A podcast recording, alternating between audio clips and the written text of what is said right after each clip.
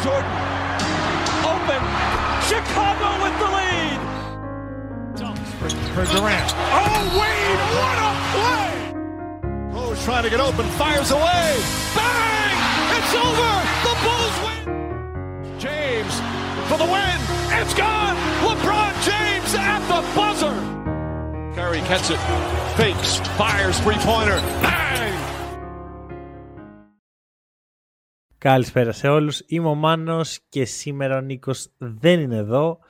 Είχε μια υποχρέωση την οποία δεν μπορούσε να ακυρώσει για το podcast. Έχουν θενέψει και τα περιθώρια με τα ωράρια όπως έχετε καταλάβει, οπότε δεν μπορούσε να παρευρεθεί. Παρ' όλα αυτά το καλό του να είσαι εγώ στο hack and roll είναι ότι έχεις πολλούς συμπαρουσιαστές. Έτσι λοιπόν σήμερα μαζί μου είναι ο Χρήστος. Θα τον μάθετε ώστε τον ξέρετε. Χρήστο, πες την καλησπέρα σου. Καλησπέρα παιδιά. Είμαι στις ειδικές αποστολές, τι να κάνουμε. Όποτε χρειαστεί. Καλά το είπες, καλά το είπες. Ο Χρήστος για τους λίγους, εντάξει, περιμένω ότι είστε λίγοι, είναι ο άνθρωπο, ο ειδικός των Space και των Ευρωπαϊκών Podcast. Τώρα θα γίνει και ο ειδικός των NBA Podcast. Ο ειδικός ό,τι χρειαστεί. Από τις πιο γραφικές ωραίες εκφράσεις. Θα περάσω τον Ατλαντικό κι εγώ. Αλλά είναι ωραία, ρε φίλε, δεν είναι κακή. Ω, δεν είναι κακή, δεν είναι καθόλου κακή. Δηλαδή, είναι κάτι άλλο που είναι λίγο cringe. Αυτή παλεύεται. Ναι, ναι, ναι. Για, για την ώρα παλεύεται. Και εντάξει, το, το format του Around the League ελπίζω πως το ξέρει, οπότε θα το συνεχίσουμε. Δεν, οπότε θα έχουμε μόνο μία μεγάλη αλλαγή σήμερα. Και τι πιο Around the League από το να ξεκινήσουμε με άλλα πράγματα εκτός από αυτά που έχουμε κανονίσει να συζητήσουμε. Και εννοείται ότι θα μιλήσουμε για Trey Lyles, Brook Lopez, Sacramento, Milwaukee, λίγο απ' όλα. Back, ελληνικά πράγματα στο NBA. Ε, για πες. Ε, δεν μπορώ να καταλάβω καν από πού προέκυψε όλο αυτό. Ξέρω εγώ, Γιάννης Στραμπλάκη έκανε τρίμπλες ξέρω, με την μπάλα, περίμενα να λήξει το match και ξαφνικά βλέπω τον Τρέι Λάιλ να ορμάει και λέω, όπαρε, όπαρε. Και μέσα σε κλάσμα του δευτερολέπτου, δέκα μπουλιές να πέφτουν. Ε, τον έπιασε καλά και ο, και ο Τρέι Λάιλ και ο Μπρουκ Λόπες. Ε, για όποιον δεν έχει δει το βίντεο, τον πιάστηκαν σαν να είναι έτοιμοι να φιληθούν από το λαιμό, αλλά κάτι να, να τους αποθούσε μια μαγνητική ενέργεια. Ξέρω ότι το περιγράφω περίεργα. Πολύ περίεργα. δεν δεν πήρα. Ε, αυτό, αυτό, κάτσε, είπα ψέματα. καθόλου, γι' αυτό και δεν σε διέκοψα. και ξέρεις, είναι αυτό το πράγμα γιατί, γιατί ο Τρέι Λάιλς είναι τόσο εκνευρισμένος με τον Μπρουκ Λόπες; Ε, το έψαξα.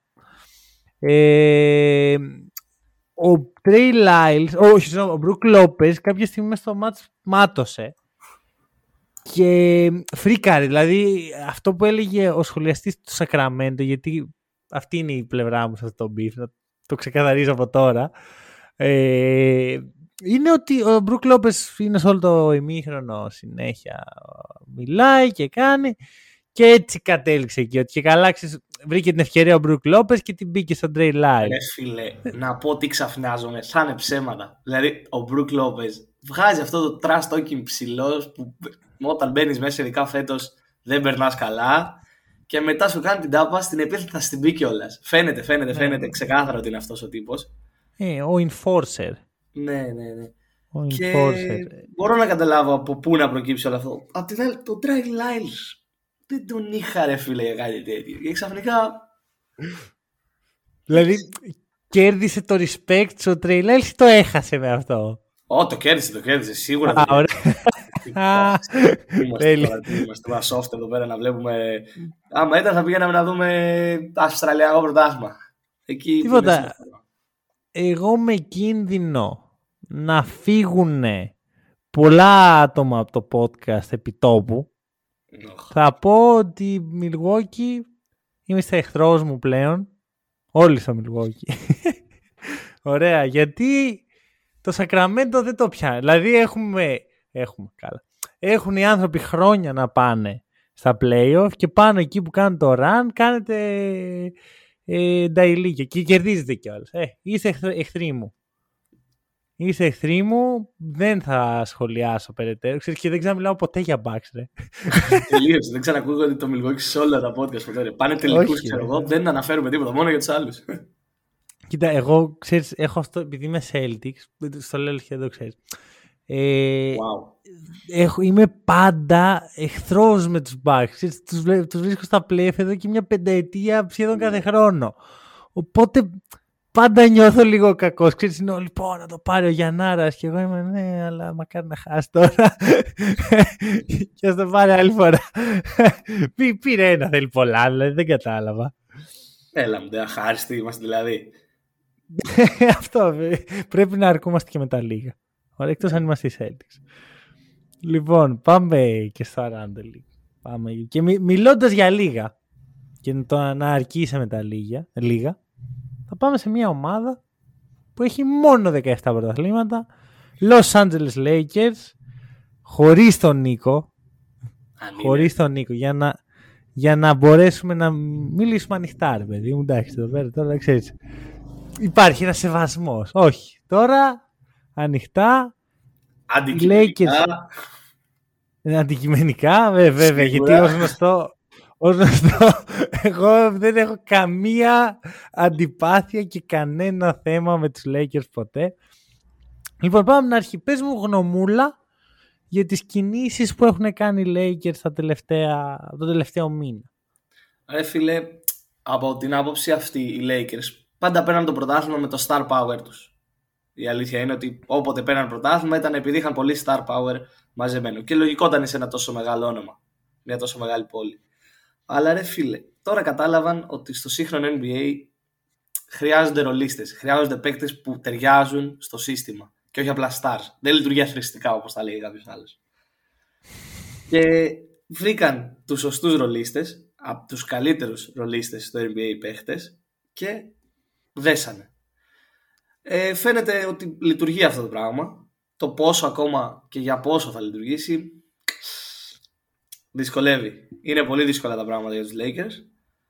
Αλλά απ' την άλλη είσαι τώρα δηλαδή οι Nuggets και είστε πρώτοι ή η δεύτερη ξέρω εγώ οι Grizzlies, οι Kings. Θες να δεις Lakers. Εγώ δεν θα ήθελα προσωπικά στον πρώτο γύρο. Mm, ναι, όχι καταλαβαίνω πώς το λες. Εντάξει, η LeBron Davis έχει πλέον ένα cast σοβαρό. Δεν είναι περίεργο. Παρ' όλα αυτά αντιλαμβανόμαστε όλοι ότι το να φτιάξεις μια ομάδα ουσιαστικά στα μισά της σεζόν γιατί ξέρεις από τους 8 ε, παίχτες που θα είναι στο rotation στα playoff οι 5 πήγαν τώρα. Ναι, ναι. Ή από τις 9 ξέρω οι 5 πήγαν τώρα. Άρα δεν είναι τόσο απλό. Δεν είναι ότι οκ ε, έχω τα κομμάτια του παζλ, τα δένω και φύγαμε. Θα σου λέγα και άλλοι σε οποιαδήποτε άλλη ομάδα ισχύει. Και υπάρχει και πολύ, παρα... πολύ καλό παράδειγμα στον Dallas. Αλλά σε αυτή την ομάδα θα μπει στα playoff ένας παίκτης που τον έχουμε δει ότι κολλάει και με μένα. Και ενώ τον LeBron James. Ότι μπορεί να κάνει και εμένα να φέρω να φέρουμε καλός. Οπότε καταλαβαίνω. Ναι. Ε, κοίτα, συμφωνώ. Προφανώς, συμφωνώ. Το έχουμε δει. Ε, δεν είναι όμως ο Λεμπρόν του παρελθόντος. Σίγουρα. Το, το, βλέ, το ξέρουμε. Δηλαδή, το okay, είναι αλλιώς να είσαι. Να παίζεις 20 χρόνια, να είσαι 38. Δεν, κανείς δεν κερδίζει το χρόνο. Δηλαδή, και η μεγάλη διαφορά στο Λεμπρόν είναι πρώτον στον τρόπο που βάζει τα καλάθια, το ότι για, δεν έχει το drive ναι, που είχε. Αυτό που μπορούσε να κάνει drive με τρεις παίχτες στο Αυτό και πάλι θα έμπαινε. Πλέον δεν το έχει αυτό τόσο πολύ και η άμυνα... Ε, φυσικά υπάρχουν, γι' αυτό υπάρχουν και τα συγκολητικά κομμάτια που λεμε για να μπορέσει να καλυφθούν οι αδυναμίες του Λεμπρόν. Απλώς δεν είμαι βέβαιος ότι με αυτά τα κομμάτια και με αυτόν τον ελάχιστο χρόνο πόσο μάλλον με το Λεμπρόν τραυματία οπότε πες ότι δεν χάνουν από νίκες που μπορεί και να χάσουν. Δηλαδή δεν θα εκπλαγώ να χάσουν τα επόμενα τρία π.χ. Ναι, ναι. Ε, να χάνεις όμως χρόνο σε χημεία. Χάνεις χρόνο η ομάδα να δέσει, να μάθει να παίζει όπως θα παίζει, δεν ξέρουμε. Και δεν είναι μια ομάδα που υπάρχει από πέρσι, άρα την ξέρει τη δουλειά. Κατάλαβες τι λέω. Ναι, ναι, ναι, ναι, ναι. Είναι πολύ φρέσκα τα πράγματα. Ε, αλλά βέβαια έχουν και τον Austin Reeves, φίλε. Τον Goat, οπότε. Τα πράγματα. Μ' αρέσει, ε... αρέσει πάρα πολύ αυτό το παίχτης, φίλε. Μ' αρέσει ε, φίλε, πάρα πολύ. Δεν ξέρω, θα το πω τώρα και ίσως εκνευρίσω πολλούς. Δεν είναι ένας καλό καρδό Grayson Allen. Μόνο εμένα μου το βγάζει αυτό. Όχι, όχι είναι πολύ καλύτερος. Είναι πολύ καλύτερος. Στο επίπεδο τους. Απλά σου λέω ότι. Είναι σε εμφανισιακά. Ναι, ρε φίλε, εμφανισιακά είναι ο σουτέρ ο τύπος ο Ασπρούλη εκεί στη γωνία. Καλόκαρδος. Ένας καλόκαρδος Grayson Allen. το κρατάω αυτό, να ξέρεις. Το κλέβω. ο καλόκαρδος Grayson Allen. Μπορεί αν ο Grayson Allen ήταν πιο καλό παιδί, Μπορεί να έχει έτσι εξελιχθεί η καριέρα του. Ναι, μπορεί, όντως. Οκ. Ε, πού βλέπεις τους Lakers φέτος, πού τους βλέπει, ποιο θέλεις ότι είναι το ταβάν και ποιο θέλεις ότι είναι το ταβάν του χρόνου; Αν υποθέσουμε ότι αυτό είναι το ρόστερ τους. Λοιπόν, για φέτος, τα πράγματα είναι πολύ ρευστά στη Δύση, να το πούμε αυτό. Είναι μία-δύο νίκες, ο πέμπτος με τον δέκατο, ξέρω εγώ. Είναι πολύ ρευστά όντως τα πράγματα. Με ένα σερί δύο νικών ή δύο ητών μπορεί να αλλάξουν όλη την ισορροπία. Ε, πιστεύω ότι θα μπουν στα playoff οι Lakers. Βασικά θα μπουν στο play-in. Δεν θα μπουν στα playoff mm-hmm. κατευθείαν. Θα μπουν στο play-in. Okay. Στο play-in δεν βλέπω αυτή τη στιγμή ένα ματσάρισμα που θα τους αφήσει έξω. Δηλαδή και η Utah και η Thunder που είναι αυτή τη στιγμή στο play-in. Εγώ δεν... βλέπω ένα. Θα σου πω σε λίγο. Θα μου πεις σε λίγο.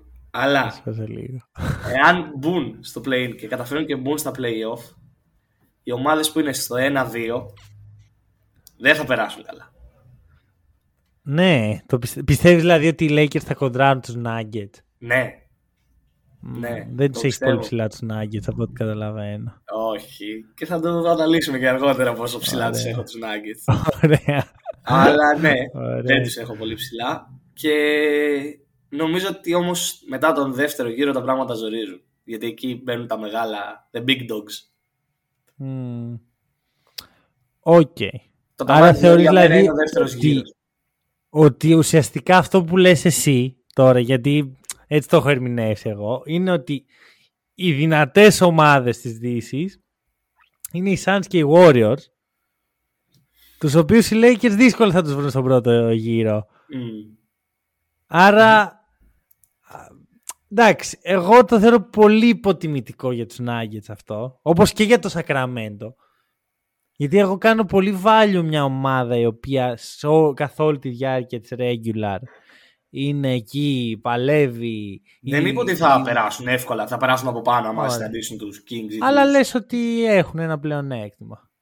Ναι, θεωρώ ότι το... δεν είναι 50-50, είναι λίγο πιο πάνω οι Lakers. Για μένα αν οι Lakers καταφέρουν να αποκλείσουν τους Nuggets, που για μένα είναι και κακό matchup, μπορούν να πάνε μέχρι το τέλος. Γιατί ε, σκεφτόμουν το εξής, ωραία. Έβλεπα το, το streak το μικρό που είχαν κάνει τρεις νίκες. Και μετά πάνε και παίζουν με τους Knicks. Ωραία.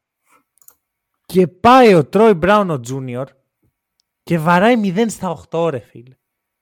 0 στα 8 εκ των οποίων από τα 8 τα 6, 5 σουτ ήταν ελεύθερα τρίποντα από τη γωνία. Και εκεί είναι που κατάλαβα, ξαναθυμήθηκα μάλλον, μια μεγάλη αλήθεια για τους Lakers που τη λέμε δύο χρόνια οριακά.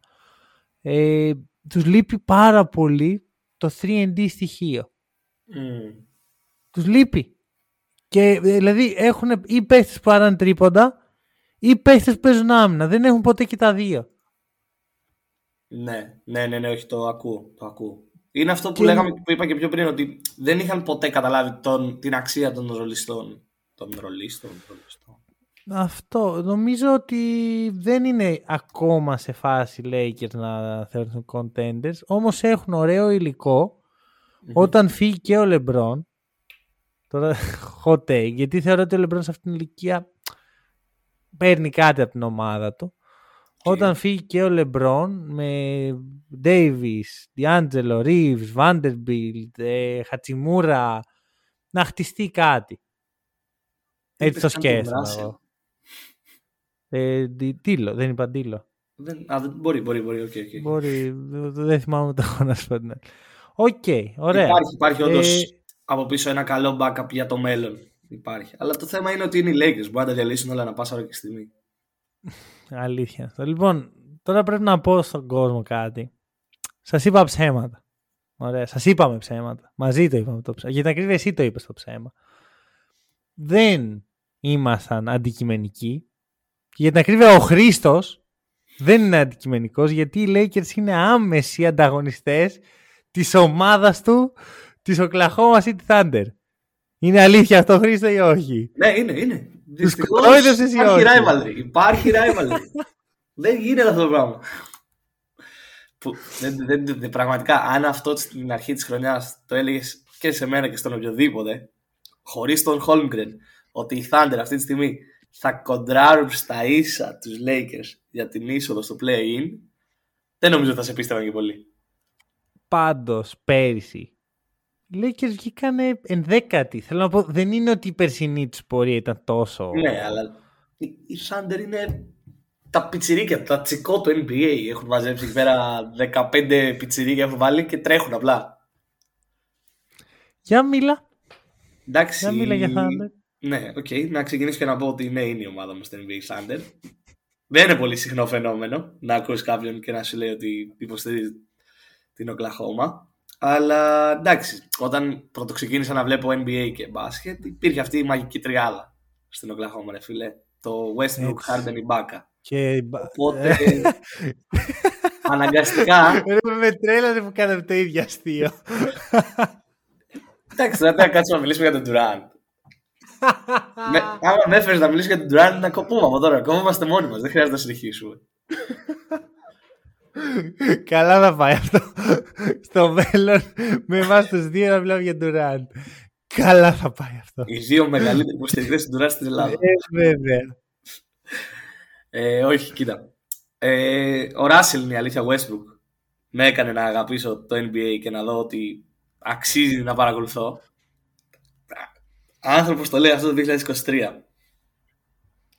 Οκ. Αλλά φέτος, πραγματικά, πέρυσι και πρόπερσι, να πούμε την αλήθεια, πόσα μάτς να είδα Thunder.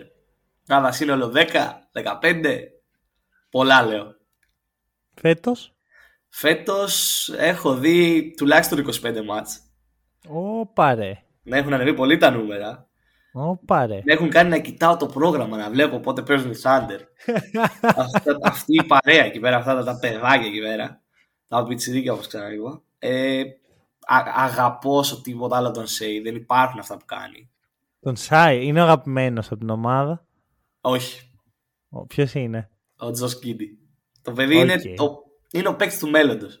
Είναι ο παίκτης mm. του μέλλοντος. Δεν έχει θέση, δεν μπορείς να πεις ότι είναι 2, 3, άσος, 4, μπορεί να παίξεις μέχρι εκεί. Ε, δεν έχει ταβάνι στο τι μπορεί να κάνει στο παιχνίδι του μέσα. Δεν μπορεί, είναι απρόβλεπτος. Ε, είναι ένας παίκτης που μπορεί να κάνει τα πάντα, ρε φίλε. Είναι παίκτης του μέλλοντος. Αλλά παρόλα αυτά, τα πράγματα που κάνει ο Γκίλτζη Αλεξάνδρ φέτος. Μαγευτικός. Καλός είναι, μωρέ. Ναι. Καλός είναι. Εντάξει, έχω ένα μικρό beef με τον Σάι. Γιατί στην αρχή, των, ε, στην αρχή της χρονιάς τον είχα ψιλοκράξει. Όχι ότι δεν είναι καλός, αλλά ότι ο Γκίντε είναι πολύ πιο ε, χρήσιμος για μια ομάδα. Και το πιστεύω ακόμα. Ωραία, το πιστεύω ακόμα. Εν τω συνειδητοποιώ ότι είναι η πρώτη συζήτηση που κάνουμε εμείς οι δύο ever για τους Thunder. Ναι. Δηλαδή είχαμε μιλήσει αμυδρά ένα βράδυ που βλέπαμε και κερδίζαν και μου λες πω κερδίζουμε θα πάρουμε Βίκτορα και τέτοια. Και μετά δεν ξαναμιλήσαμε ποτέ ρε, σαν να μην υπάρχουν. Ναι, ναι, ισχύει αυτό πραγματικά. Θυμάμαι αυτή τη που είχαμε κάνει. Ε. Θυμάμαι ότι ήταν, ποιο ματς ήταν, νομίζω ήταν με το Σικάγο και πρέπει να έχει πάει στην παράταση. Και γιατί είχε βάλει ένα σουτ ο Σέι. Και σου λέω τι κάνουμε πάλι, γιατί κερδίζουμε και κάτι τέτοιο. Ποιο, ε, εντάξει, αυτή τη στιγμή οι Thunder πιο πολλές νίκες από τους Bulls. Κοίτα, θα σου πω το εξής για, τους, ε, για την OKC. Καλά, αρχικά να μιλήσουμε λίγο για την πεντάδα τους. mm Πεντάδα OKC. Σάι, μια χαρά. Γκίντεϊ, ωραίο backward. Βάλε όποιον θες στον Άσο. Έτσι κι αλλιώς και οι δύο είναι positionless. Στο 3 ο J Dub, Jalen Williams, μια χαρά. Πολύ, δηλαδή εντάξει, guard είναι, αλλά όταν έχεις τρεις τόσο καλούς guard θα τους αξιοποιήσεις. Στο 4 περιμένεις ένα forward, ε. Λου Ντορτ. Λου Ντορτ. Λου Ντορτ. Δηλαδή εντάξει, λίγο ακραίο, αλλά παίζουν small ball. Περιμένω όμως το 5 ένα forward. Τζέιλιν Williams. Οριακά forward θα πω εγώ. Οριακά. Οριακά. Πολύ οριακά. Τι φάση. Ε, είναι, πήγανε αυτό που σου είπα και με τον Γκίντι, ότι είναι πραγματικά μια ομάδα που απλά ο σκοπός τους είναι μέσα στο παρκέ να τρέξουν, να τρέξουν και να ξανατρέξουν. και κάτι, κάτι άκουσα ότι τρέχουν αυτοί. Τρέχουν μάλλον πολύ. Αλλά είναι έτσι positionless. Δηλαδή δεν είναι ότι μπορείς να πεις ότι ο Λουντόρτ είναι 3 ή 4 ή 2. Δεν, δεν είναι. Είναι απλά έχουν ρόλους, τους έχουν ενώσει και βγαίνει αυτό το σύνολο. Mm. Εντάξει, κοίτα, εγώ γουστάρω πάρα πολύ. Θεωρώ ότι είναι αδικημένη από το narrative που έχει δημιουργηθεί. Δηλαδή ότι α, δεν κερδίζουν οι Thunder και χάνουν και κάνουν tanking. Και κάναν tanking για δύο χρόνια. Mm. Δηλαδή έχουν τη χρονιά που, που έχουν δώσει τα πάντα αλλά έχουν πάρει πίσω Chris Paul και Sai Ναι, και Shredder οπότε παίζουν κανονικά. Και μετά όντως ξεκινάνε το tanking. Μία χρονιά, δύο χρονιές πέρσι, φέτος πάνε για play-in. Mm. Δηλαδή Ισχύει. οι Sacramento Kings κάνουν tanking για 16 ετία για να φτάσουν εδώ. Ισχύει, ισχύει. Ήτανε... Οι Thunder άρχισαν αυτόν τον χαμό που γίνεται τώρα με τα picks που ανταλλάζουν όλοι. Στέλνουν τη μάνα τους για picks, ξέρω εγώ. Ε, και το κάναν πολύ καλά. Το κάναν πολύ καλά. Έχουν πολύ καλά picks του μέλλοντος, οπότε δεν χρειάζονται τα δικά τους. Ναι. Να σου το πω έτσι. Δεν χρειάζονται τα δικά τους. Και χρησιμοποιούν το υλικό που έχουν να δέσει μεταξύ του. Χρησιμοποιούν το χρόνο δηλαδή υπέρ τους. Και πάνω όπου βγει. Δηλαδή φέτος δεν βλέπω ότι ξεκίνησε η χρονιά και είπανε βάλαν στόχο το play-in ή κάτι τέτοιο. Ξεκίνησαν, είδαν ότι λειτουργεί. Όπα λένε κάτσε τι έχουμε εδώ. και μετά αποφάσισαν ότι πάμε. Γιατί τώρα δεν νομίζω ότι Mm. θα αποφασίσουν ξαφνικά οι Thunder και θα αρχίσουν να χάνουν όλα τα μάτς τους. Δεν το βλέπω να Ναι. συμβαίνει. Το έχουν δει, βλέπουν μπροστά τα play-in, λένε πάμε. πάμε. Κοίτα, και να το κάνουν, δεν έχουν να κερδίσουν κάτι. Δηλαδή, εγώ αυτό που κατάλαβα είναι το εξής ότι λέγαμε ότι πω, πω τι θα γίνει φέτος, όλοι θα κάνουν tanking, θα πάνε για Γουεμπανιαμά και τέτοια. Ε, μετά όμως, με το που τελείωσαν τα πρώτα 25 παιχνίδια, είδαν ότι υπάρχουν τέσσερις ομάδες, οι οποίες ό,τι και να γίνει, όσο και να χάσεις, θα είναι αυτές στον πάτο του βαρελιού. Μμμ. Οπότε σου λέει μήπως να πάω ευθεία, μπας και, μπας και κάνει κανένας άλλο tanking. Και έχουμε καταλήξει ο 13ος στη Δύση να έχει 31 νίκες. Ναι, ναι, ναι, ναι. Ο 13ος και ο 5ος να έχει 36. Είναι αυτό που σου είπα πριν, είναι πολύ ρευστά τα πράγματα. Ναι. Ένα σερί δύο-τριών νικών ητών σε στέλνει στην κορυφή στον πάτο αντίστοιχα. Δηλαδή είναι ακριβώς το αντίθετο νομίζω από αυτό που περιμέναμε. Ναι, ναι, ναι. ναι, Όπως ναι. δηλαδή και οι Thunder είπαν ότι «Ω, καλοί είμαστε, πάμε». Πήγαινε μίλα της. Έτσι το είπαν και, οι- και οι μισές ομάδες, σχεδόν όλες οι ομάδες της Δύσης και στην Ανατολή βλέπεις ότι ακόμα και η Orlando Magic που κάποια στιγμή λέγαμε καλά, αυτοί πάνε για Victor ευθεία. ναι, ναι. Είναι τρεις νίκες μακριά από το play-in. Ε, να πω ότι αυτό μου αρέσει πάρα πολύ. Δηλαδή, πραγματικά το να καθόμασταν τώρα και να βλέπουμε μια σεζόν που οι 6-7 ομάδες θα κάνουν tanking και θα κάνουν από τους πάντες και εμείς πούμε 6-7 μπορεί να είναι και λίγες από αυτό που περιμέναμε. Ε, Οκ, ναι, μεν ο άλλος είναι ο Γουεμπανιάμα, λέμε είναι ένα prospect απίστευτο. Αλλά δεν μπορείς να αφήσεις. Δηλαδή, να έκαναν πάλι οι Thunder το ίδιο. Να βγάζαν από τον Ιανουάριο τον Γκίντι και τον Σέι εκτός. Μετά χάνεις πάρα πολύ χρόνο στη χημεία, Mm. στο να βρουν τη χημεία μεταξύ τους. Αυτό που λέγαμε και για τους Lakers πιο πριν. Δεν γίνεται, ρε φίλε, από τη, μια μέρα στιγμή, από τη μία στιγμή στην άλλη και από τη μία μέρα στην άλλη να υπάρχει χημεία. Αυτό Ναι, θέλει χρόνο. Ναι, ναι. Και δεν γινόταν Ε, για επίσης, δεύτερη ε, συνεχόμενη χρονιά. Ενώ υπάρχει το υλικό να πεις πάλι, παιδιά, πηγαίνετε στην Κερκίδα, θα παίξω καλά η Τζάκης. το οποίο ακούγεται σαν μήνυμα. Κάνει υπερβολή αυτή τη στιγμή. Σου λέω το οποίο ακούγεται σαν μήνυμα, ρε φίλε, αλλά έγινε. Τι έγινε, έγινε. έγινε. Ε, θα σου πω. Ε, πιστεύω ότι αυτό είναι το δώρο που μας έχει κάνει το play-in. Το οποίο έχει, είναι λίγο ξενέρωτο το play-in. Γιατί πλέον οι ομάδες από εκεί που πάλευαν για μια θέση στα play-off παλεύουν για μια θέση στα play-in. Που δεν είναι τόσο σημαντικό. Κατάλαβες πώς το λέω. Σίγουρα, σίγουρα. Παρόλα αυτά, πολλές ομάδες βλέπουν την δέκατη θέση κοντά τους συνέχεια και λέει ωραία, θα μπω play-in, γιατί όχι; Γιατί αυτή τη στιγμή που υπάρχουν πάντα δύο ομάδες σε κάθε περιφέρεια που κάνουν μονίμως tanking, Μμ. θα- εγώ θα μπω play-in. Και το, μετά στο play με το ταλέντο που υπάρχει στη Λίγκα, ένα match δεν είναι ο- ότι υπάρχει κάποιο ξεκάθαρο φαβορή στο ένα match. Δηλαδή, Ποτέ δεν υπάρχει ξεκάθαρο φαβορής στο Μμ, ένα μάτς. μπορείς- Όποιος και να είσαι, Ναι, ναι, ναι. ε, Golden State, ε, Καλαμάτα να παίξουν, πάλι η Καλαμάτα έχεις τις πιθανότητες. ναι. Σίγουρα. Ναι, ναι, ναι. ναι. Είναι, Ε, είναι το ένα match. Είναι το ένα match. Και... Να σου πω και αυτό που σκεφτόμουν είναι ότι για εμένα και εσένα βασικά, ή βασικά όχι για εμένα που είμαι Celtic και είμαι αυτή τη στιγμή γιατί αυτό θα αλλάξει έτσι. Το NBA κάνει κύκλους. Μμμ. αυτή τη στιγμή πάνε Celtic για πρωτάθλημα. Άμα πάνε γιατί έχω αρχίσει να πιστεύω το αντίθετο. Ε, όχι πλάκα κάνω. Ξέρεις δεν με νοιάζει ρε παιδί μου το play τόσο πολύ. Για εσένα όμως που είσαι ο Κλαχώμα είναι αυτό που μου είπες. Κοιτάω το πρόγραμμα. Βλέπω Ναι, ποιον ναι. έχω αντίπαλο. Είναι αυτή τη στιγμή είναι πολύ πιο διασκεδαστικό να είσαι ο Κλαχώμα από τη Celtic. Σε ένα μήνα δεν θα είναι. Αλλά αυτή τη στιγμή είναι η, ξέρεις, αυτή η μάχη για τους, Thun- τον Thunder είναι ό,τι καλύτερο Μμμ. Ναι, ισχύει. Και να πούμε ότι ναι, μεν λέγαμε ότι το play-in μπορεί κάποια ομάδα να είναι 7η και να έχει τόσο καλό ρεκόρ από την άλλη και να μην να κρίνεται σε μία νίκη. Τίποτα. Τι είναι, Μμμ, 35-33. Δηλαδή, μη- να μην είναι διαφορά. Δύο νίκες δεν είναι τίποτα μέσα στη σεζόν. Μμμ, μμμ. Λοιπόν, ωραία. Ωραία. Ε, θα, θα επανέλθουμε στον Οκλαχώμα τώρα. Πιστεύω και πέρσι τέτοια εποχή έλεγα ότι του χρόνου θα μιλάμε πολύ περισσότερο για Οκλαχώμα, το οποίο συμβαίνει. Πιστεύω του χρόνου από τώρα θα μιλάμε για ομάδα playoffs. Επίσης, να δώσουμε όμως και λίγα credit γιατί κάναν πολύ καλές draft επιλογές ακόμα και φέτος. Δηλαδή, Μεγάλη ναι, μεν πήραν αλήθεια. τον Holmgren στο 2 και τον οποίον χάσανε.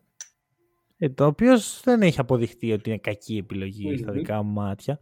Μετά οι δύο ίδιοι, οι δύο Spider-Man εκεί πέρα το meme, τους βγήκανε λαβράκια. Θα πω εγώ. Εντάξει, ε, θα πω ότι ο Jalen Williams είναι πολύ καλύτερος. Ναι, σίγουρα. Θα Σίγουρα. πω ότι πιστεύω ότι ο Ουσμαν Dieng είναι πολύ καλός, Μμμ. τον οποίο τον πήραν και αυτόν φέτος. Ναι, ναι. Αλλά ο J-Dub με έχει σοκάρει, ρε, είναι καταπληκτικός. Μμ. Είναι Δεν καταπληκτικός. το, δηλαδή παίκτες που δεν τους πήραν ψηλά, δεν είναι ότι πήραν το τρίτο, τέταρτο pick. Έτσι Αλλά είναι ακριβώς. πολύ καλά draft picks και μπράβο σαν Πρέστη. Μπράβο, όντως. Το πολύ αδικημένος ο Πρέστη. κατά Πολύ, μένα. πολύ, πολύ αδικημένο. Δηλαδή την έπαθα από τον Durant, μετά το, του λέγανε κάνει tanking, ξέρω εγώ, έχεις κλει- θα κλειδώσει το say έξω από το γήπεδο για να πάρει το γομπανιάμα. Δεν, ε, δεν μάσε, δεν άκουσε τίποτα και τώρα πιστεύω ότι οι Thunder θα είναι... Δηλαδή θα, θα συζητάμε αρκετά για τους Thunder στα επόμενα 10 χρόνια. Εγώ έτσι το, το, Το ακούω. ψυχανεμίζω. Το ακούω, το ακούω. Ωραία, ωραία. Ε, πάμε στους Clippers. πάμε στους Clippers, γιατί έχουμε ένα παίχτη εδώ. Υπάρχει μια μικρή σύνδεση. Ναι, κάπως στο μυαλό μου, δεν ξέρω τώρα πώς θα συνδέει έτσι το, το γέρικο μυαλό μου. By, by the way, να πω ότι ο Χρήστος είναι μικρότερος από όλους αυτούς που τόση ώρα λέει οι πιτσιρικάδες και η παλιοπαρέα και όλα αυτά τα λόγια. Είναι 19 χρονών, ξέρω. Εντάξει, πιτσιρικάδες είναι ρε φίλε. Σε- εγώ τα έχω φάει τα ψωμιά μου. λοιπόν, παππού, πες μου τώρα για το Westbrook. Ε, όπως είπα και πριν, αγάπη μεγάλη. Μεγάλη αγάπη ο Ράσελ. Το να βλέπω όλο αυτό το downgrade του και να ξεχνιέται και το legacy του ρε φίλε. Με όλο αυτό που έγινε με τους Lakers και όλα αυτά, ε, υποτιμήθηκε πάρα πολύ και το legacy του. Όλο αυτό που έκανε στην Οκλαχώμα όλα τα χρόνια, οι σεζόνοι απίστευτες που έκανε, ε, υποτιμήθηκαν πάρα πολύ και εμένα προσωπικά με πλήγωνε. Με πλήγωνε πάρα πολύ το να βλέπω τόσο πολύ hate προς τον Westbrook, αλλά η αλήθεια είναι ότι όταν, υπάρχει, σε, όταν πας σε ένα τόσο big market είναι αναμενόμενο το hate. Δηλαδή, ok, στην mm, είναι ναι. market για να βρεις να βρεις έστω και λίγους haters. Θα βρεις, αλλά δεν θα είναι...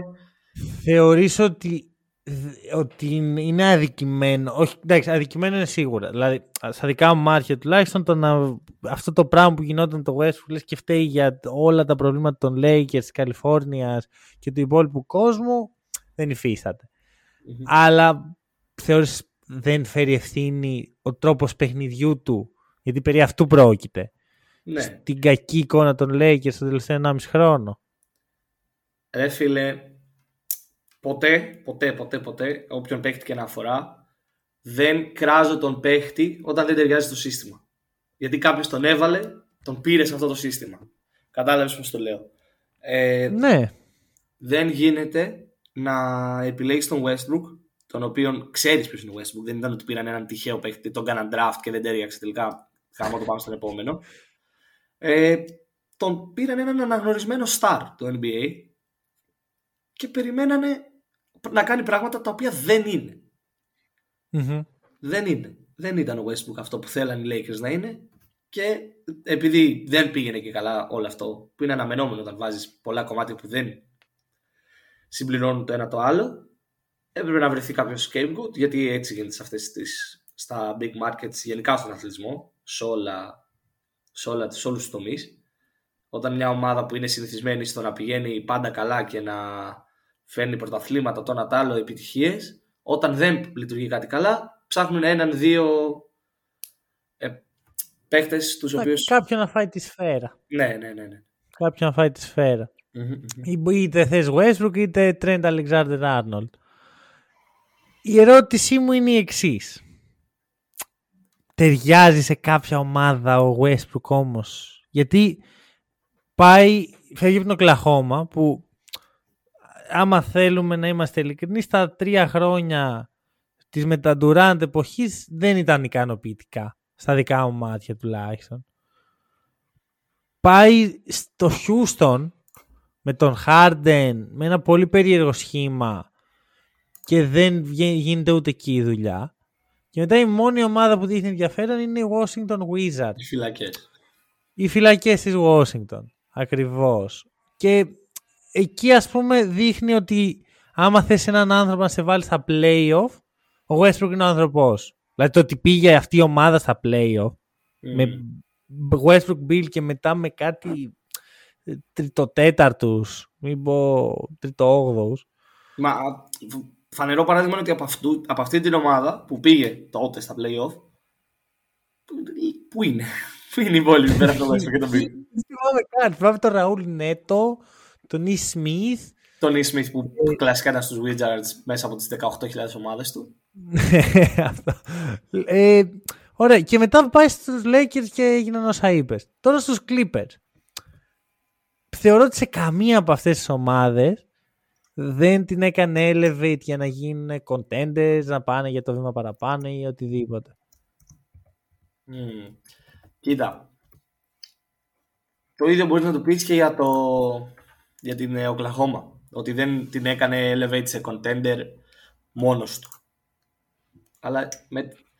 η αλήθεια είναι βέβαια ότι με τον Paul George το έκαναν. Η Οκλαχώμα εκείνη τη σεζόν μπορεί και να έφτανε πολύ ψηλά. Μπορεί. μπορεί. μπορεί. Τι έγινε όμως; Έγινε. Ε, βλέπεις τι είναι όμως. Κατάλαβες πως το λέω. Ναι, ναι, σίγουρα κατάλαβα. Α, επειδή τώρα έψαξα το ρόστερ της Washington εκείνη τη χρονιά. Για πες. Jordan Bell. Δεν, εντάξει, δεν είναι Αυδίγια, το οποίος έπαιζε. Ο οποίος οριακά, οριακά ήταν στη Washington. Mm-hmm. Davis Bertans.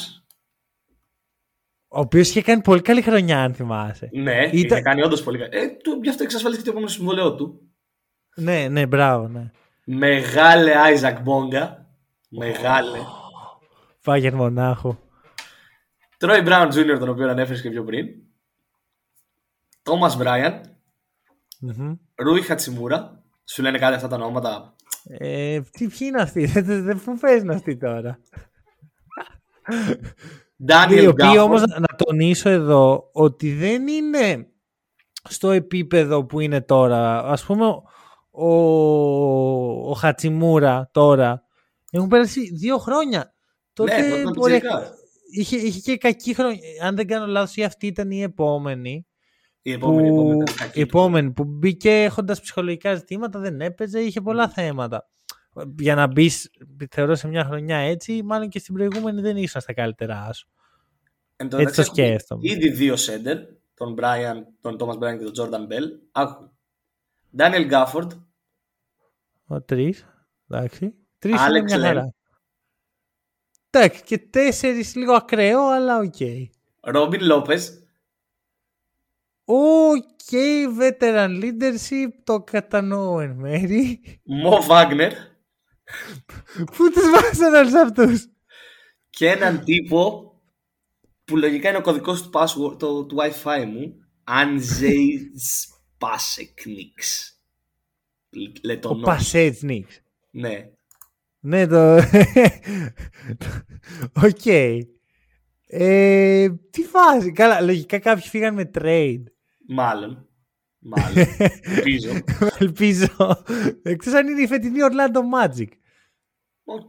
Α, εν τω μεταξύ, α, το καλύτερο. Υπήρχε κι άλλος ένας παίκτης στο roster που θα σ' αρέσει.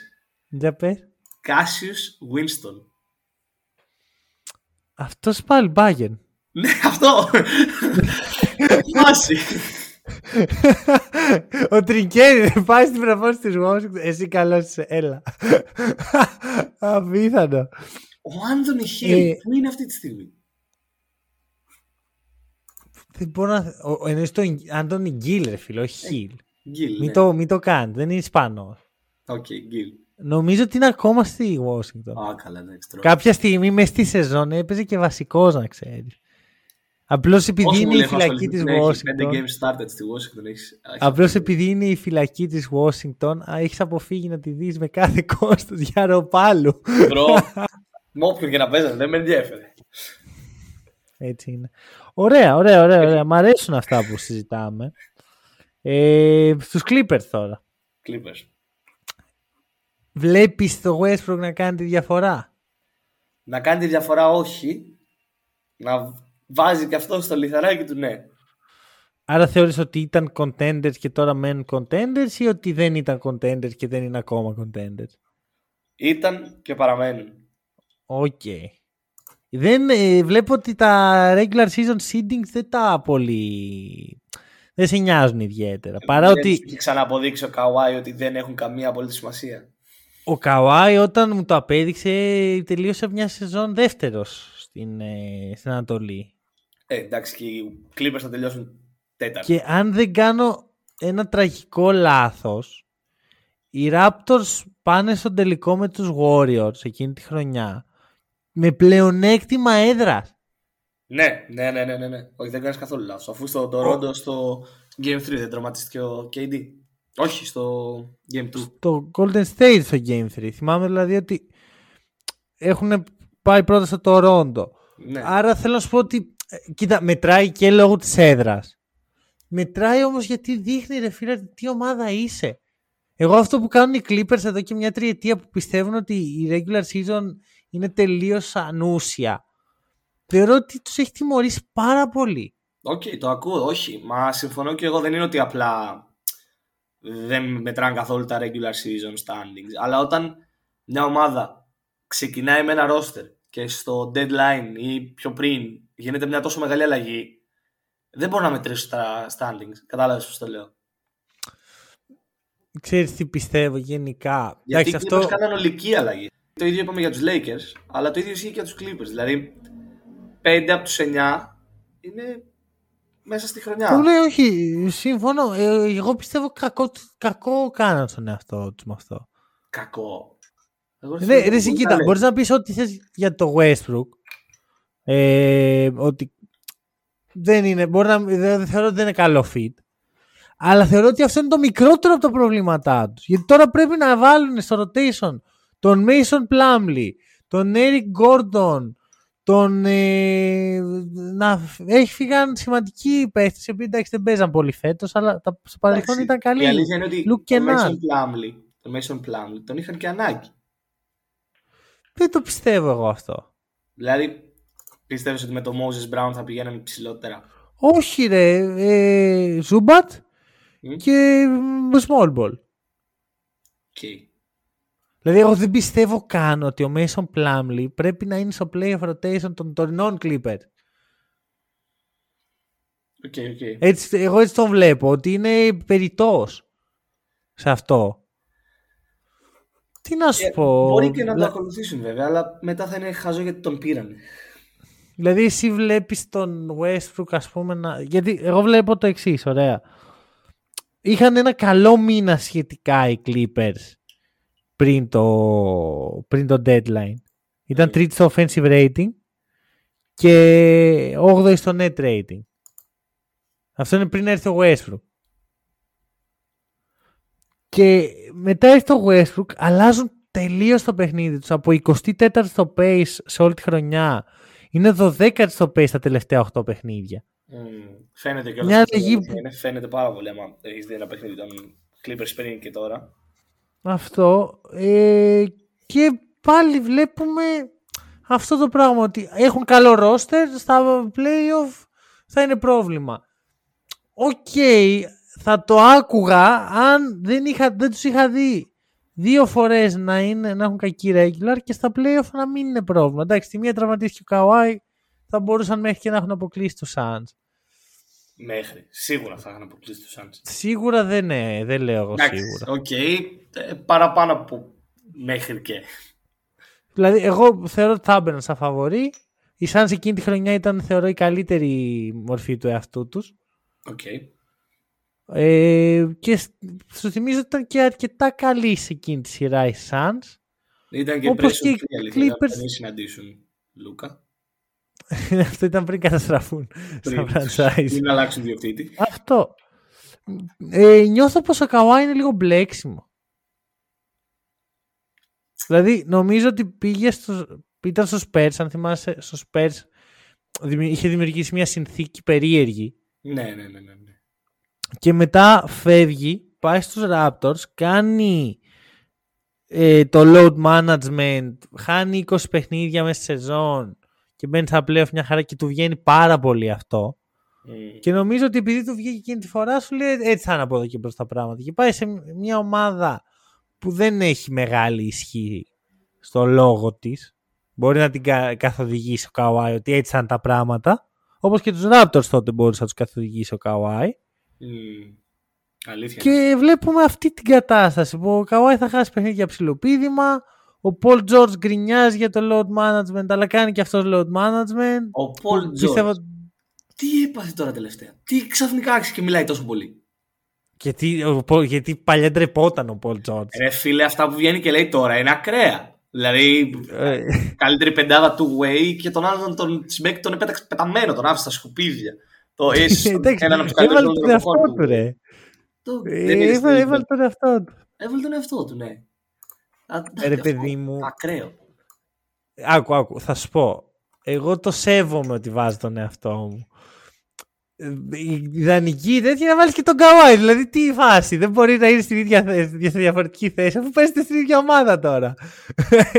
Γιατί έπρεπε οπωσδήποτε να είναι η εσύ ο Καουάι, Γιατί δεν είστε και οι δύο. Ναι, πραγματικά. πραγματικά, πραγματικά δηλαδή... Και δεν είναι καν καλύτερος του Καουάι. Δηλαδή, όχι, σέβομαι το. Βασικά, ξέρεις τι έχει ο Πολ Τζόρτζ. Δεν ήταν ποτέ τελείως του way. Δηλαδή, είχε μια φάση στην Ινδιάνα που ήταν πάρα πολύ καλός αμυντικά. Ήταν Defense Player of the Year candidate. Mm. Και μετά πάει στο Κλαχώμα και εκεί αποκτά ένα two-way χαρακτήρα. Και είναι η μόνη φάση, τον θυμάμαι, να είναι όντως yeah. ο καλύτερος two-way παίκτης στη λίγα. Mm-hmm. Και μετά πάει στους Clippers και είναι πολύ καλύτερος επιθετικός από ό,τι ήταν, αλλά πολύ πιο μέτριος αμυντικός από ό,τι ήταν. Κοίτα, νομίζω ότι και ο ίδιος το ξέρει αυτό. και γι' αυτό παράτησε τα αμυντικά του καθήκοντα και άφησε τον Καουάι να κάνει, κάνει το Ζούμπατς και πάει λέγοντας στους υπόλοιπους γύρω, γύρω του. Τα παράτησε, είπε ο, ο Πολ Τζόρση μέσα τη άμυνας. Έφυγα και πήγε στην επίθεση. Δεν το έχει ξανακάνει. δεν το έχει κάνει. Ε, ποριακά. Δεν ξέρω, είναι περίεργος τύπος. Είναι όντως. Είναι περίεργος τύπος. Και να εξή, αυτό το Paul George Westbrook. Δεν ξέρω, ρε φίλε. Δεν ξέρω. Δεν σου κολλάει. Ε, είναι, σου κολλάει. Νομίζω η ρετσινιά από το shoot του Dame δεν μου κολλάει. Το ακούω. Το ακούω, αν και μαχαιριά τώρα, το ακούω. Ναι, δηλαδή αυτό, πιστεύω ρε φίλε ότι είναι λίγο, όταν έφυγε ο Πολ Τζόρτζ ψιλογλίτωσε η Οκλαχώμα γιατί δεν μπορούσε να, δεν μπορούσε να ανακάμψει από αυτό. Όχι, το πιστεύω όχι, πραγματικά σίγουρα. αυτό. Σίγουρα, αν ήταν, ε, όπως βλέπουμε και τώρα, σαν ε, με Λούκα, δηλαδή θα είχε, πολλά, θα είχε αφήσει πολύ πίσω του πράγμα. Mm. Ε, το χειρότερο θα ήταν το ψυχολογικό πλήγμα που θα τους είχε αφήσει. Μεγάλο... Ναι, ρε, ότι τι κάνουμε. Το μας έκανε ο άλλος μπάλα. Δεν δε, δε γυρνάμε πίσω. Mm. Δηλαδή, Όντως τους διέλυσε, πραγματικά. δεν ξαναυπήρξε αυτό το ρόστερ. Κοίτα, εδώ κανονικά θα μιλάγαμε τώρα για Blazers. Αλλά επειδή είναι οι Blazers, μήπως να πάμε στο main event και να, βγάλει, να βγει μία ώρα το επεισόδιο. και να συνεχίσουμε. Εντάξει, όχι, εγώ διαφωνώ. Ο, πάμε τώρα, το πιάσουμε τώρα. Ρε φίλε, άκου. Άκου, να σου πω. Ποια είναι τα highlights των Blazers τον τελευταίο μήνα; Η 70 του Dame. Ναι. Και το rap που έπαιξε ε, όταν είχε, είχαν αποκλειστεί στο χιονιά το αεροπλάνο τους. Ναι. Μια χαρά δεν περνάνε. okay. Sorry κιόλας. Καταλαβαίνω πώς το λες, καταλαβαίνω σίγουρα πώς το λες. Αλλά γενικά είναι ένα κόλλημά μου από και παλιά franchise και όλα αυτά που δεν εκτιμούσαν όταν ένας παίκτης σαν το ταλέντο του Dame ή οποιοδήποτε έδειχναν loyalty στο franchise και έμεναν για παραπάνω από, ένα, από, μια, ε, από μια ήρα. Γιατί το NBA είναι αέρας όταν κάνει κύκλους mm-hmm. όπως είπες. Έμεναν μετά τον ναι, κύκλο ναι. και δεν απλά σκόθηκαν να φύγουν. Ε, και δεν τον βοηθάς, του βάζεις και εμπόδια. Βάζεις και εμπόδια. Άκου. Ναι, έχεις δίκιο. Δεν είναι όμως ότι δεν τον εκτιμάνε. Τον λατρεύουν τον Dame, τον ναι. εκτιμάνε πάρα πολύ. Πιστεύω ναι. δηλαδή ότι στο Portland έχουν τεράστια ευγνωμοσύνη στο, στο Dame. Τι κάνουν για αυτό το θέμα; Δεν μπορούν. εντάξει, αυτό είναι άλλο. Προσπαθούν. Δεν μπορούν. Ε, φίλε, τώρα μου διώξαν τον Josh Hart στη μέση της σεζόν ένας, έναν πολύ καλό ρολίστα. Τον Γκάμ Ρέντις. Δηλαδή. Ναι. Όχι, δεν έχεις άδειξο. Και δεν είναι καν ότι πήραν ξέρω εγώ, το Θάιμπουλ, ο οποίος είναι ενδιαφέρον prospect μέσα στην ομάδα. Πήραν το τίποτα, ρε. Φακές. Ναι, ναι, ναι. Ψίγουλα. Ναι, πραγματικά. Είναι. Εντάξει, δεν δε βγαίνει. Δε, Δυστυχώς στο σημερινό NBA μια ομάδα με Λίλαρτ, Σάιμον, Χάρντ, Νούρκιτ και Τζεράμι Γκραντ δεν μπορεί να πάρει το πρωτάθλημα. Τζεράμι Γκραντ, πώς τους έκλεψες, ρε μεγάλη, πώς τους έκλεψες. Έλα, δεν είναι τόσο κακός. Μαλά, πήρε 20 εκατομμύρια. Πήρε 20 εκατομμύρια. Έχει συμβολέ 20 εκατομμύρια ο Τζεράμι Να ξέρει και στους Nuggets τόσα θα έπαιρνε αν καθότανε. Ναι, αυτό τους έκλεψε όλους. λοιπόν, εντάξει, πιστεύω στο σωστό περιβάλλον είναι μια χαρά. Δηλαδή στους Nuggets που ήταν έτσι πολύ limited ήταν perfect. Και στους Blazers δεν είναι κακός. Απλά απλώς δεν πάει πιο πάνω. Και είναι ok αυτό. Θα τη βγάλουμε με rap του Dame. Ναι. Όπως είπε και ο NBA Storyteller, ας μπούμε στον πρώτο γύρο και ας αποκλειστούμε με ένα εύκολο 4-1 από τους Nuggets. Δεν θα γίνει ούτε αυτό. Κατά πάσα πιθανότητα. Ναι. Αν και αν μπουν στα play είναι εγώ δύσκολο στοιχηματίζω ενάντια στον Dame. Okay, Αλλά κατά πάσα πιθανότητα δεν θα γίνει ούτε αυτό. Δεν θυμάσαι εκείνο το στοίχημα ότι είχε βάλει ένα στο σπίτι του ότι αν μπουν οι Blazers στα play ε, θα, αυτό να μπουν οι Blazers στα play και του κάνει tweet ο Lillard I got you και μπήκαν. Δεν το θυμάμαι, αλλά δεν μου φαίνεται και κάτι απίθανο. Ε, ρε φίλε, μπορεί να γίνει κανένα τέτοιο. Μπορεί, όχι με στοίχημα, ξέρεις, να, να, να μπει σε God mode ο Dame και να μπουν. παίξει ο Lillard βασικά. Ε, δεν ξέρω. Εντάξει, το ράπ όμως στο αεροπλάνο δεν ήταν ωραίο. Εμένα μ' άρεσε. Δεν ξέρω. γιατί. Ωραίο ήταν και εμένα μου άρεσε. Είχε ωραία, Λοιπόν. είχε fire ωραίο. Ε, Πάμε στο main event. Πάμε, πάμε. Στο main event έχουμε James Harden, το Τελείω, δεύτερο ναι. από τα τρία μεγάλα μέλη της τριάδας Westbrook, Harden και Ibaka. Έχουμε Joel Embiid και έχουμε και ένα tweet που έκανε σήμερα Ωραία, το οποίο ξύπνησα και είναι το πρώτο πράγμα που είδα Ξύπνησα και Ότι- ήταν το πρώτο πράγμα που έκανα. ότι ο... αυτό το ψέμα που λες ότι ο Γιώργης κάνει καλύτερη χρονιά από τον Embiid πρέπει να σταματήσει. Μμμ. Και έχεις τώρα την ευκαιρία να το σταματήσεις. Ωραία. Για, για να σε ακούσω. Λοιπόν, Αρχικά ξέρεις ότι εδώ πέρα δεν αστειευόμαστε με τον Γιώργη. ξέρω, ξέρω που ήρθε. Βέβαια, σ- συγχρόνως με ιντριγκάρει λίγο το concept ότι μετά από μια τριετία είσαι ο πρώτος άνθρωπος που έρθει στο podcast και θα πει κακό λόγο για το Jokic. Οπότε θα σε ακούσω. Λοιπόν, δεν είπα μόνο για τον Embiid στο tweet, είπα και για τον Γιάννη. Και ακόμα Ωραία. ισχύει αυτό το πράγμα. Ισχύει. Ε, το ένα μήνα τώρα, ένα μήνα τώρα, κάθε φορά, με- βασικά μετά το All Star, μετά το All Star, που άνοιγα, ξέρω εγώ, εκεί το NBA και έβλεπα το Twitter ή match ή κάτι τέτοιο και αρχί- άρχιζε η συζήτηση για το MVP.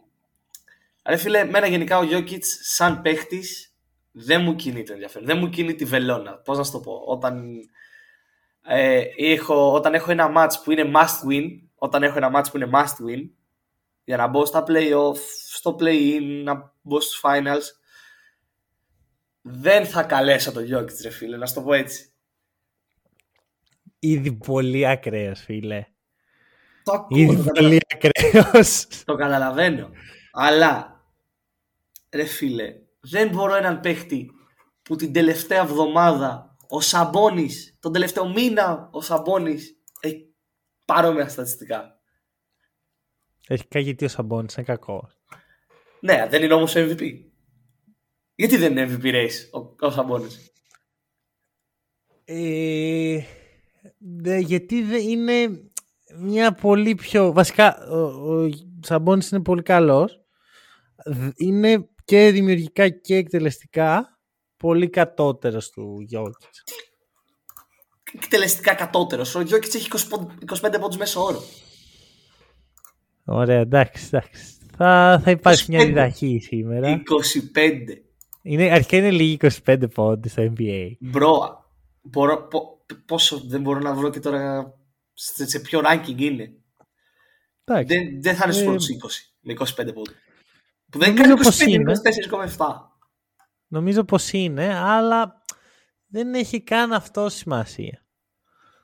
Ε, ωραία, κάτσε, να σου πω. Αρχικά, επειδή σε εισαγωγικά μου το χάλασες, γιατί αυτή τη βδομάδα έκανα μια σκέψη, ωραία. Μμμ. Πόσο υποτιμημένος είναι ο Embiid, σαν παίχτης γενικά.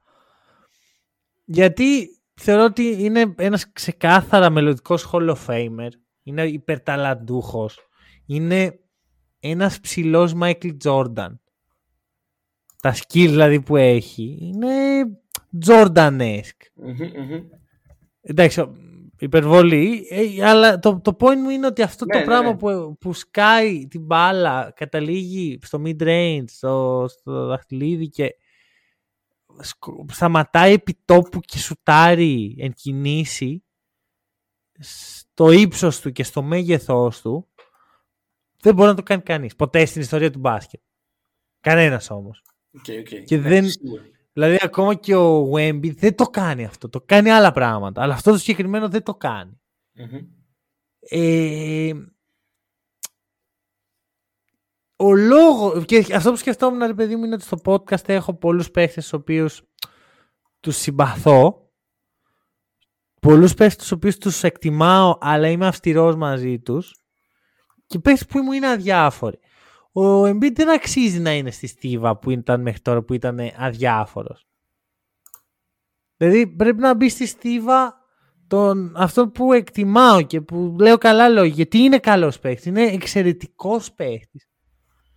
Και για μένα θα μπορούσε φέτος να έχει MVP case και να είμαι ειλικρινής πιστεύω θα το πάρει κιόλας. Ναι. Και εγώ Πιστεύω πιστεύω, ότι θα το πιστεύω πάρει. μετά την τελευταία εβδομάδα με όλο αυτό που έχει γίνει πιστεύω, ότι θα το Πιστεύω, πάρει. Πιστεύω, πιστεύω ότι ότι το αξίζεις, θα φίλε. το έπαιρνε από τον ε, Φεβρουάριο. Έχει κάνει καταπληκτική σεζόν και έχει κουβαλήσει μια ομάδα που δεν την περιμέναμε και τόσο.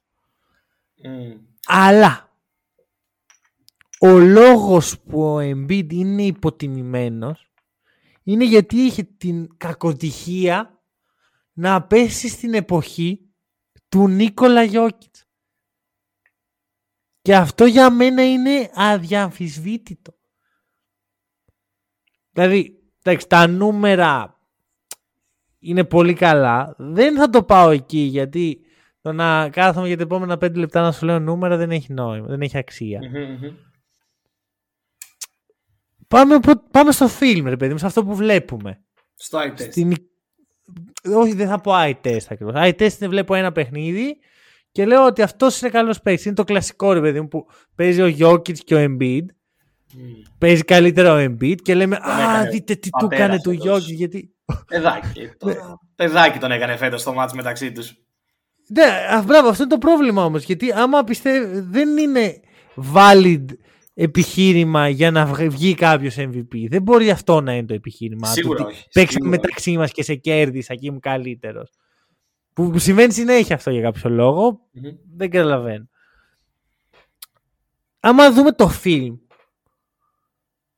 και άμα βγάλουμε τα πάντα, όλα τα aspects του παιχνιδιού εκτός από το σκοράρισμα, δεν είμαι σίγουρος ότι ο Embiid είναι καλύτερο σκόρερ από το Jokic.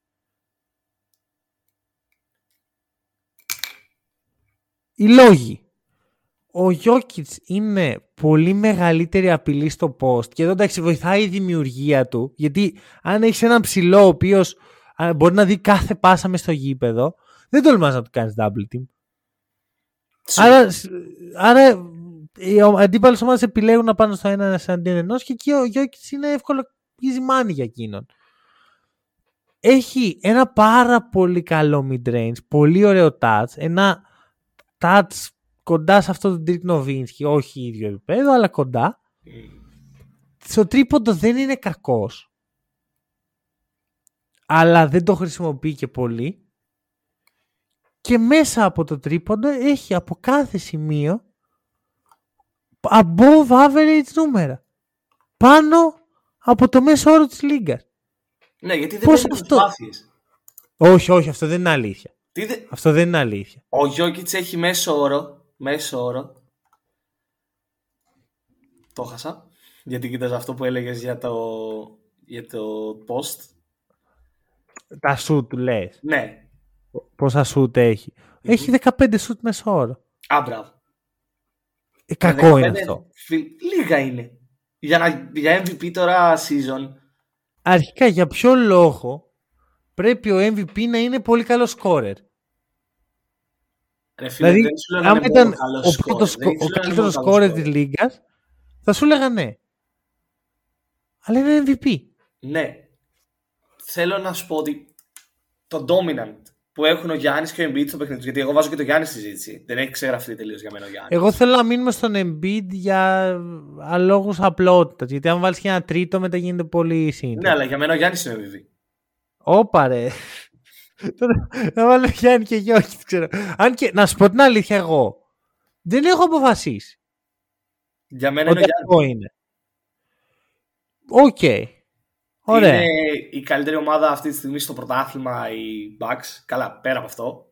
Αυτό είναι το τελευταίο γιατί και οι Nuggets είναι πρώτοι στο conference τους. Οπότε είσαι από τότε. Ο Γιάννης παίρνει μάτς ολομόναχος φίλε.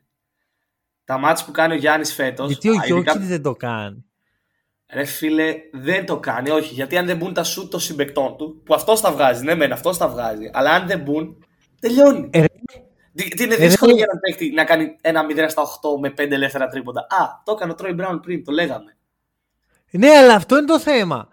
ότι ο, ο, ο Γιώκητς κάνει τον Bruce Brown που είναι ένας εξίσου καλός σου με τον Troy Brown Jr. Δεν είναι, καλύ, δεν είναι καλύτερος.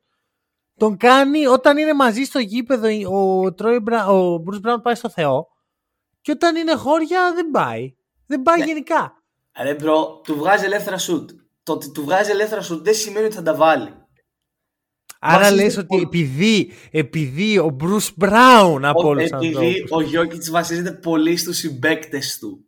Όχι, αυτό είναι. Οι συμπαίκτες του βασίζονται στο Γιώκητς. Οι συμπαίκτες του, αυτό είναι που δεν καταλαβαίνεις. Ο Άρον Γκόρντον έχει αναγεννήσει την καριέρα του επειδή παίζει με το Γιώκητς. Όχι πήγε ο Άρον Γκόρντον και κουβαλάει το Γιώκητς. Δεν είπα ότι τον κουβαλάει. Είπα ότι ο Γιώκητς πρέπει, εφόσον τους κάνει καλύτερους όπως λες, να κάνουν και συμπαίκτες του καλό παιχνίδι. Ενώ ο Γιάννης είναι μια ολόκληρη χρονιά χωρίς τον Μίτλετον, γιατί ο Μίτλετον παίζει 20, 22, 23, λες και είναι, ο... λες και είναι στην Ευρωλίγκα. Ακόμη ψάχνω παιχνίδι που έχει παίξει πάνω από 33 λεπτά ο Μίτλετον. Ε, ο Βεζέγκο φοριακά έχει περισσότερα παιχνίδια. Να έχει παίξει πάνω από 30. Ναι. Και ο Γιάννης κάνει απίστευτη χρονιά. Δηλαδή τα πράγματα που κάνει ο Γιάννης μέσα στο παρκέ φέτος δεν τα έχει κάνει σε άλλες MVP σεζόν του. Τον βλέπω. Άρα βγάζεις τελείως τον Embiid από την κουβέντα και βγάζεις μετά και το Γιώργη, ή βγάζεις το Γιώργη και βάζεις μόνο τον Embiid και τον Γιάννη. Αυτό κάνω. Βάζω Embiid. Ρε φίλε, δεν ξέρω. Δηλαδή και τα δύο προηγούμενα του Γιώργη θα μην τα έπαιρνε. Τι; Δεν έπρεπε να πάρει ούτε τα δύο προηγούμενα. Στα δύο προηγούμενα κάνει απίστευτα πράγματα στο Μαρκέ Μπρο. Δεν έχει επιχειρήματα. Η διαφορά σου ξέρεις, η διαφορά ξέρεις ποια είναι; Του ότι οι άλλοι κάνουν τερατώδη σεζόν φέτος ενώ δεν κάναν πέρυσι και πρόπερσι. Η διαφορά είναι ότι οι άλλοι είναι εκεί. Ρε πέρσι έπαιζε με Μάρκου Χάουαρτ και με Bones Highland. Που ο Bones Highland είδες ότι με το που σοβάρεψε λίγο η ομάδα πήρε πόδι. Ναι. Και πέρσι λέγαμε τι παιχταρά είναι αυτό. Και τώρα είναι. Πού είναι ο Bones Highland; TNP στους Clippers. Αλλά πού είναι; Πού είναι, είναι σε φόρμα; Αρέ, Πρέπει φίλε. να καταλάβεις ότι αυτοί οι παίχτες που εσύ λες ότι πω, πω άμα δεν βάλουν τα σουτ, ο Γιώκητς δεν μπορεί. Γιατί... Ο λόγος που πληρώνονται όσο πληρώνονται είναι ο Γιώκητς. Αν, αν πάρεις αυτή την ομάδα, αυτό το supporting cast και το βάλεις δίπλα στον Embiid, δεν κερδίζουν οι, οι Φιλαδέλφια τόσο.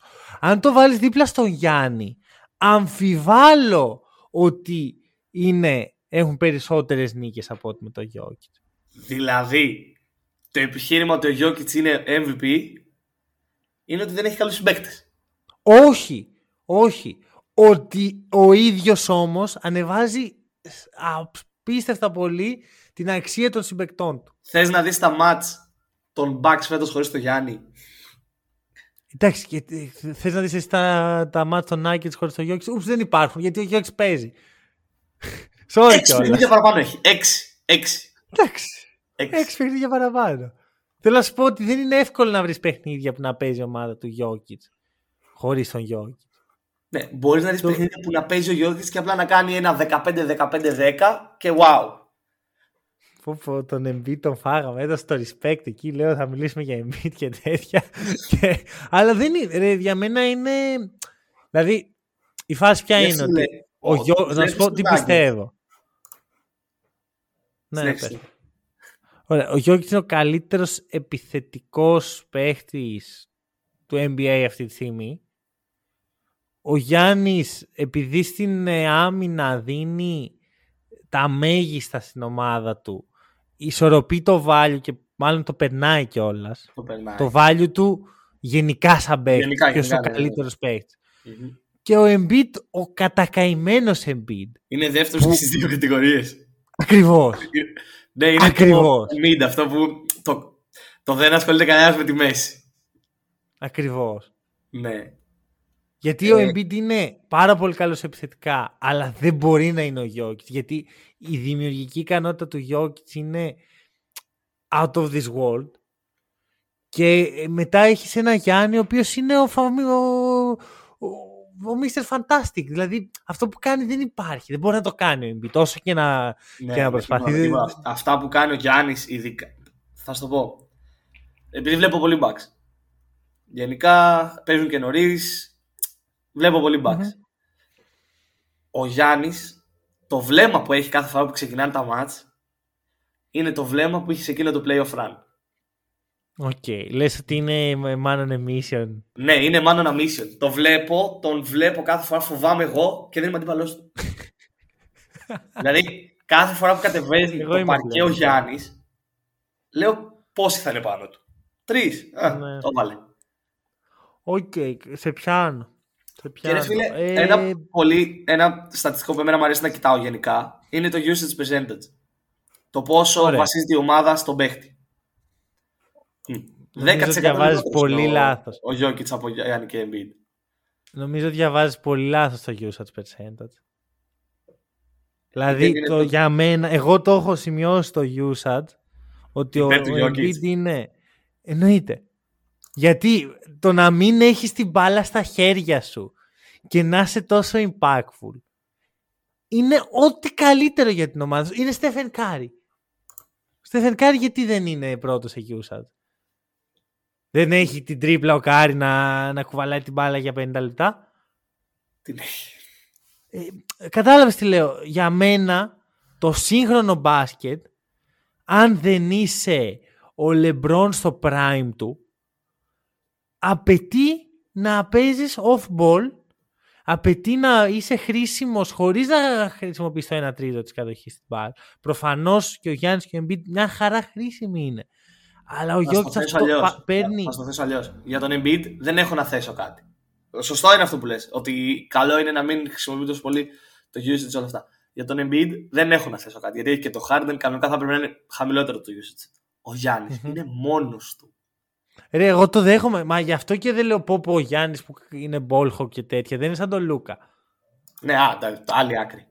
Αυτό. Δεν είναι σαν τον Λούκα. Ε, εγώ λέω απλώς είναι καλό για τον Γιώκητς. Να μην. Ρε, να σου πω αυτό, ποιο είναι το θέμα με τον Γιώκητς. Πέρα από το ότι δεν μπορεί να μαρκάρει στην περιφέρεια. Και ούτε μέσα. Δεν μπορώ να βρω αδυναμία του. Ούτε μέσα. Δεν μπορώ να βρω. Τι; Ούτε μέσα μαρκάρει ιδιαίτερα. Δεν είναι ότι δεν μαρκάρει μόνο στην περιφέρεια. Ρε φίλε, εντάξει, το drop θα το παίξει. Δεν είναι Embiid. Δεν, αλλά ούτε κομπέρ, αλλά εντάξει. Θα βρει ένα drop ικανοποιητικό, θα το παίξει. Το θέμα μου είναι ότι δεν βρίσκω άλλη αδυναμία στο παιχνίδι του πέρα από αυτό. Πέρα από, το, από τα πόδια του. Επιθετικά δεν είναι τυχαία η, η, η φάση των Nuggets στην επίθεση που κάθε χρόνο είναι στο Θεό. Με Μάρκους Χάουαρτ, με, με Τζαμάλ Μαρή, ίδιο πράγμα. Mm. Έτσι, έτσι το σκέφτομαι εγώ. Φυσικά εντάξει, λέω, χαίρομαι που βρήκα έναν άνθρωπο να έρθει εδώ πέρα να κοντράρει τον Γιώκητ. Είναι σπάνιο. Η αλήθεια είναι πως, και όταν το έγραφα το πρωί στο Twitter και όλα αυτά, και τόσο καιρό που το σκέφτομαι, λέω Είμαι μόνος ρε φίλε. Δεν, δεν μπορώ, δεν, δεν, δεν κάτσω να πω. Αλλά... Πήρες κανένα like, δεν είδα. Δεν νομίζω. Μόνο το. Α, ναι, πέντε like πρέπει να έχω πάρει και το ε. Στέφανο να με ψάχνει. λοιπόν, OK. Okay. Το κλείνουμε εδώ. Χρήστο, ευχαριστώ για το step up. Whenever needed. Εντάξει, εντάξει, θα τα πούμε εμείς. Ε... I got your back, όπως είπε και ο Μπρουκ. Έχουμε... Έτσι, έτσι, έτσι, έτσι ο Μπρουκ μου.